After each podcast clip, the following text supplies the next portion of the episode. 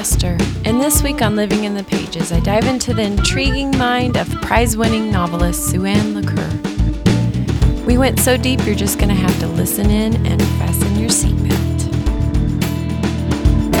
Good morning. Good morning. Hi, Suanne. How are you today? I'm good. How are you? I'm doing really well. I'm so excited to talk with you. Oh, I'm excited to be here. I've never done a podcast before. Oh, well, thanks for saying yes.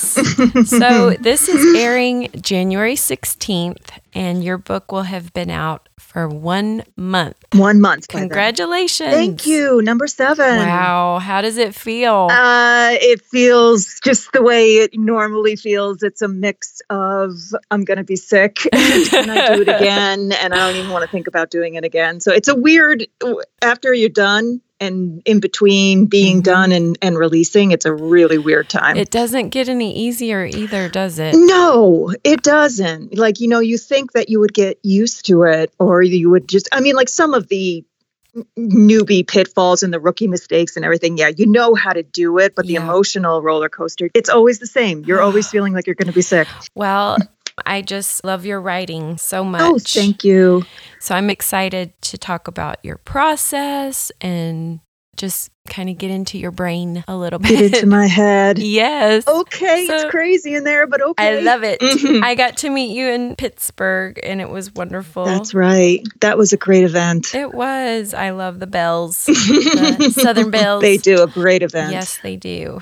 So, what would you like to tell us about yourself? On your website, you say some call your work therapy, fiction, or contemporary train wreck, and you call it emotionally intelligent romance. Yeah, that's I love one that. of the problems I have with my books is figuring out what shelf to put them on, especially with the last one. I bet. I was just talking with a writer and she was just like, I don't know where to put this on my shelves. She's Yeah. like, it's a family saga, but it's a little historical fiction, but it's also a Mhm. love story and it's LGBT. And I'm like, Mhm. just, I, I was like, I don't know where to put it either, which makes marketing the books really hard. But Yeah. I just like to think that I write life stories and mental health awareness is like a thread or a theme that runs through all of my books and that's Mhm. just comes from a place of wanting to make that normal and especially with my latest book where you know the lead character has a therapist but he's always had one so his Mhm. therapist is sort of like a character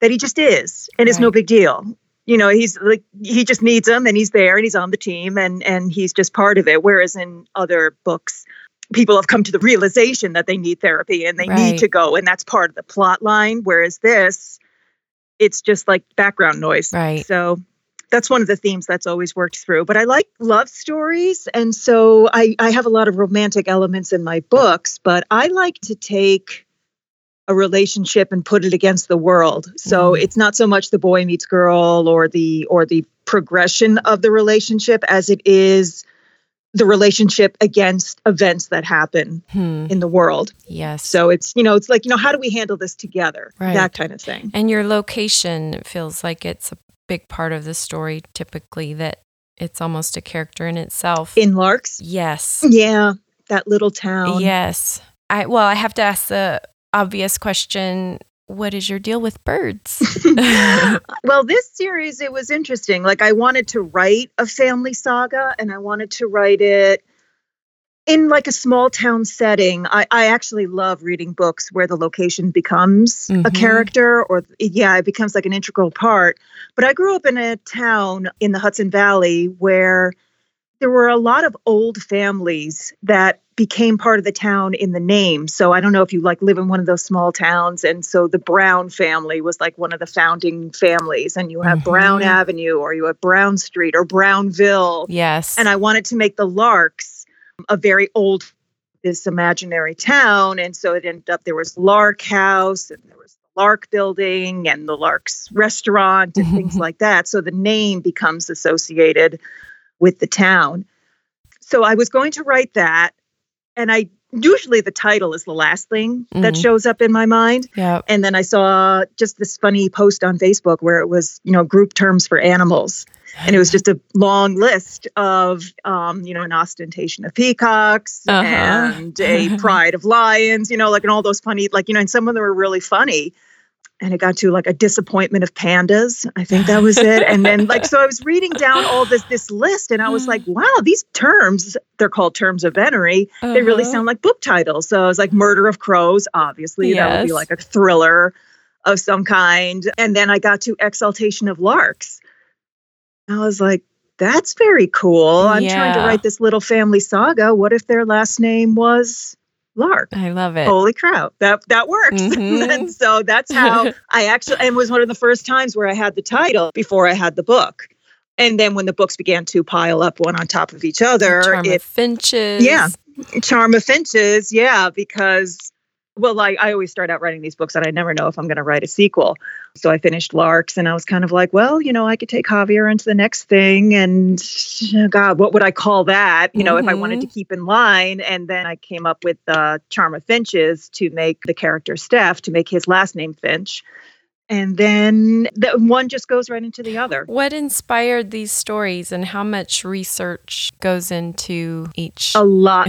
yeah. It's about a year to write each one. Mm-hmm. So, again, you know, starting with Larks, it was wanting to write a family saga based against a town. And it really just starts out with a little family tree. Like mm-hmm. I had in my mm-hmm. head, okay, you know, there's this family and there's going to be two sisters and there's going to be a brother and you asked about my process. My process is I don't really think up a storyline, I think of characters. Hmm. And I just make the characters interact with each other and play around with them. And just, it's almost like I, I, I take out a big trunk of costumes and I just let them try on whatever they want. And it's all at this phase, I'm in a notebook with pen and I am just writing by hand and I am writing anything I think of. And mm. I hmm. don't worry if it's going to end up in the book or if it's going to work or where it's going to go or how it's going to all fit together. It's very free stream of consciousness. You know, if it's in your head, write it down because obviously it wants to be written down and that's right. just the way i do it for the first three or four months before you even write anything before i even write like you know maybe i'll have a general idea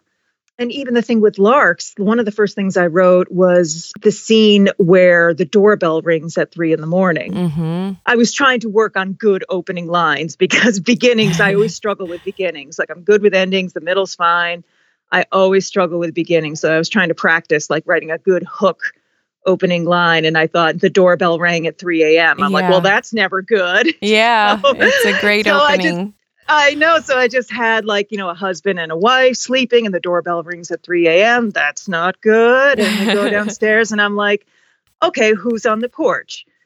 And I started it with, you know, there was a man on the porch and the wife was having the affair. Mm. But then I mm. was like, haven't we been there mm-hmm. already? Like, mm-hmm. no, hasn't that been done? And I was like, what if she thinks he's there for her, but no, he's really there for her husband? Okay, things just got interesting.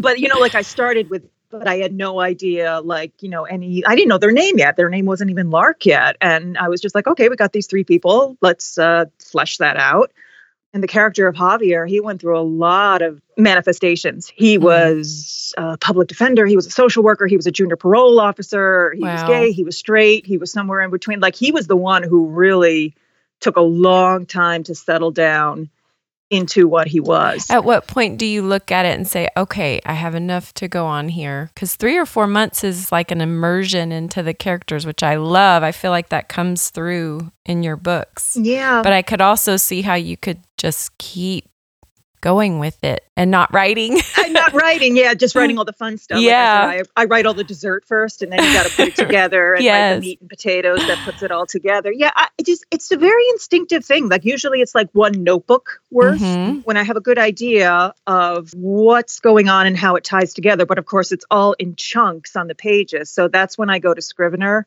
I don't okay. know if he works. Yeah, I love Scrivener, Scrivener, but I love that because it's it works so perfectly with the way I write. And I just transpose all that stuff in there. And again, it all goes in. I use all of it. Mm-hmm. I don't use all of it, but all of it goes in there. And the nice thing about Scrivener is now it starts to let you arrange things around. And I notice if things are starting to fall into a particular order hmm. for the story and where the gaps are. And just, you know, I get a I get a sense of how it looks at, as a whole and then I'm usually writing just like little chapters in brackets, like something goes here, hmm. transition here, need something here, and then I have it in front of me, and then you start polishing and revising and yes. writing the boring stuff that you were avoiding for however, however long that exposition background stuff that I hate so much. Yes. I know all the stuff that you dread.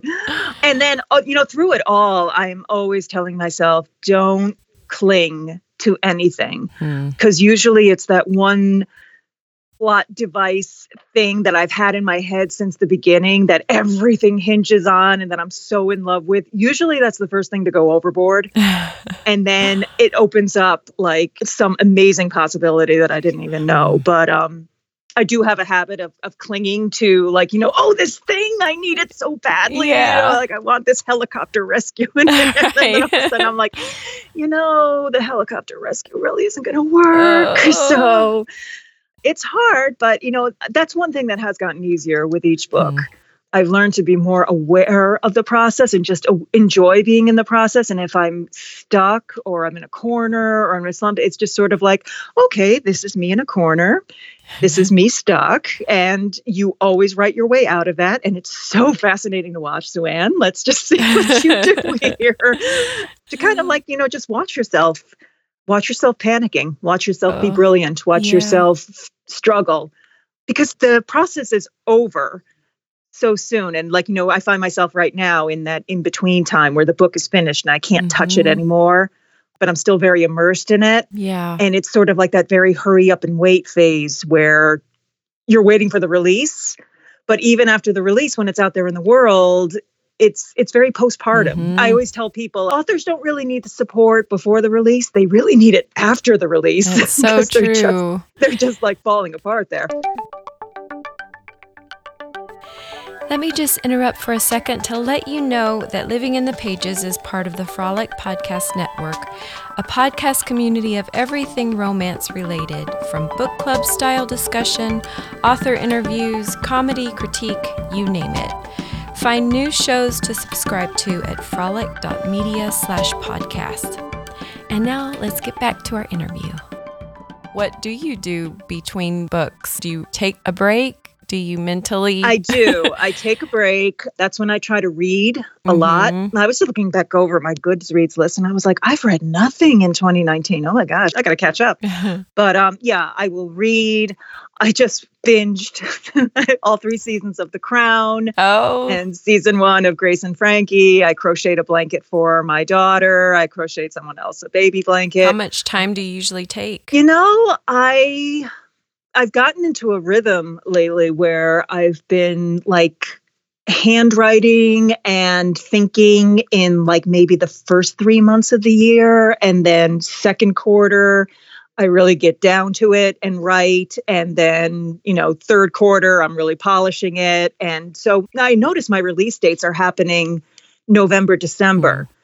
I, I'm noticing that, you know, what the seasons are with my writing, but I don't set a release date until I know. Hmm. Some people write in panic mode. Yeah. Emma Scott writes in panic mode. She'll set a release date like six weeks out. And I'm like, are you kidding me? Yeah, it's so stressful. and she's not even done yet, but she's like, I need that sword hanging over my head. I need that pressure. And I'm like, no, no, thank you. That's not me. Yeah. I will just, you know, I'll put a release date out two years from today, maybe. You know, consider that date soft. And even with Condors, Condors is actually a whole year later than I thought because I started to write it. It kind of just died on me. It stalled. And so I switched gears and I wrote The Voyages of Trueblood Kaye, which Mhm. wanted to be written very badly.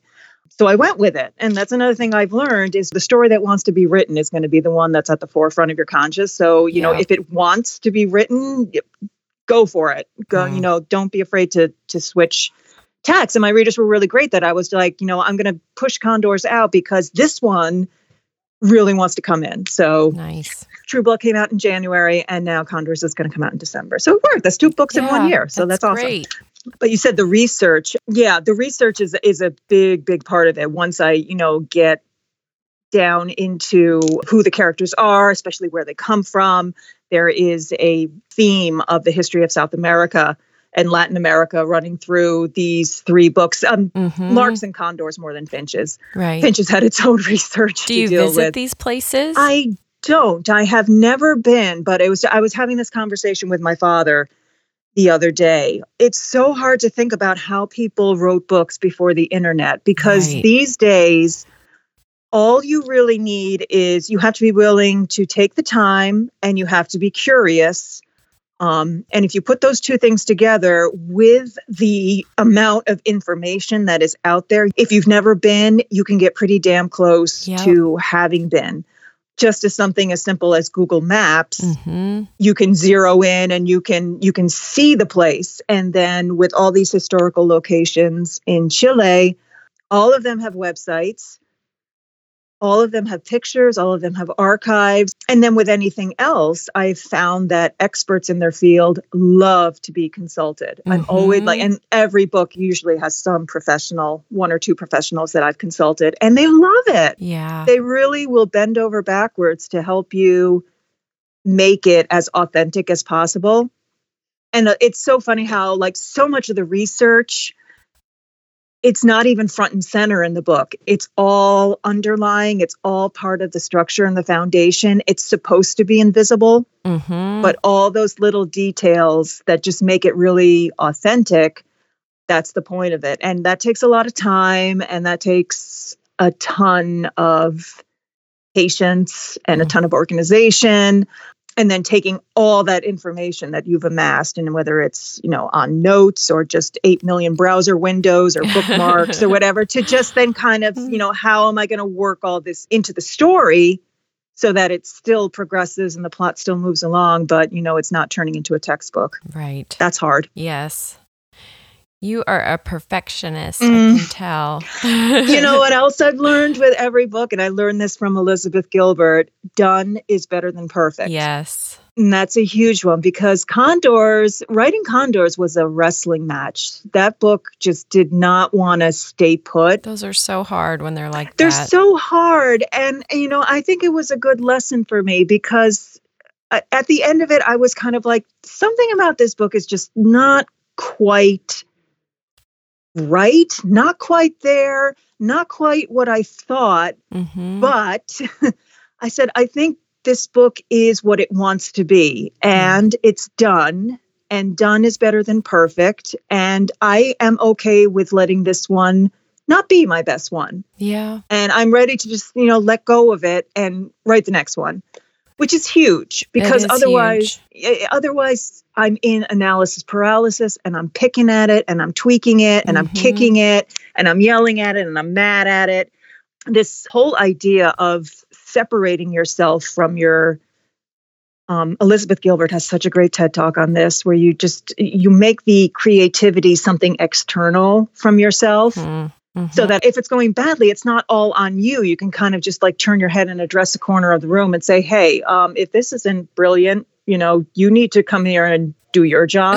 right. but, um, but then to sort of like that. yeah to separate the book from yourself and just say the book seems to be what it wants to be it it's the book over there which is not me right. and it's time to let it go and let the next idea come along yeah. because i believe ideas pick you you don't pick them they come to Mhm. you you can only be so perfect Well, you couldn't write a bad book to save your life, so I think you're okay either way. thank you that's very kind of you Let's do a fast five. I will ask you questions and you'll answer off the top of your head. okay Have you considered a book titled A Posse of Turkeys? Posse of turkeys that's a good one but uh, who are the turkeys Mm, you know, because all these things are like last names or or some kind of theme that's central to it. yeah, never mind. Doesn't work. You took me seriously. Oh, I take everything serious. what is the last show you watched and loved? I watched the first season of Grace and Frankie, Mm, mhm. which was terrific. Like I, it started out that I just thought it was just going to be like you know this this uh, comedy, but then there were like so many poignant moments and great. And I was like, this is a great show. I'm loving this show. last song you heard on the radio. Nat King Cole, the Christmas song. I was playing my Pandora. I was playing my Pandora old school Christmas Pizza or tacos? tacos. Where will we find you on Friday nights? on my couch, either reading or watching Grace and Frankie. What's the best age? 40s. Will we see you at any signings this year? Yes, I will be at Talk Book uh, the Talk Book Author event in April. I will be at Books by the Bridge. I will be at Tempted and Tantalizing Sweet. and Alpha Author event. I got four coming up in 2020. nice. Okay. Yeah. Well, I think it's time for us to sing a song. We have to sing? Yeah. It's what I do on this thing. This this was not in the uh, this wasn't in the contract. darling. oh my god. What are we gonna sing? How about I believe I can fly? Nate's laughing, isn't he? yes, he is. I believe I can fly. uh huh. I can believe I can touch the sky. Think about it every night and day. Spread my wings and fly Fly away. I believe I can score. Soar. You're I believe I can score. I don't sing. See me running through that open Open door. I believe I can fly. She can fly. I believe I can fly. She can fly. I believe you can fly. Can fly. you really don't want to be doing this. with me. Oh my word! I said I believe I can score. I can believe I. St- well, we can. Uh, well, thank you so much for talking with us today. Well, thank you for having me. It was totally fun. One more random question: hmm Where do you stand on John Malkovich? Hmm. Inside his head. Mm, yes. Are you on the half floor? Yeah, I stand on the half floor inside his head. okay. I'm the puppeteer. nice. Oh my god. Well, have a great rest of the day and enjoy your time between books. I hope you get lots of reading in and do lots of fun stuff. Thank you, and thank you so much for having me. Take care. Bye. Bye. A Scarcity of Condors is out now. Go buy it. Thanks for listening. Have a great week. Living in the Pages is now part of the Frolic Podcast Network. Find more podcasts you'll love at frolic.media slash podcasts.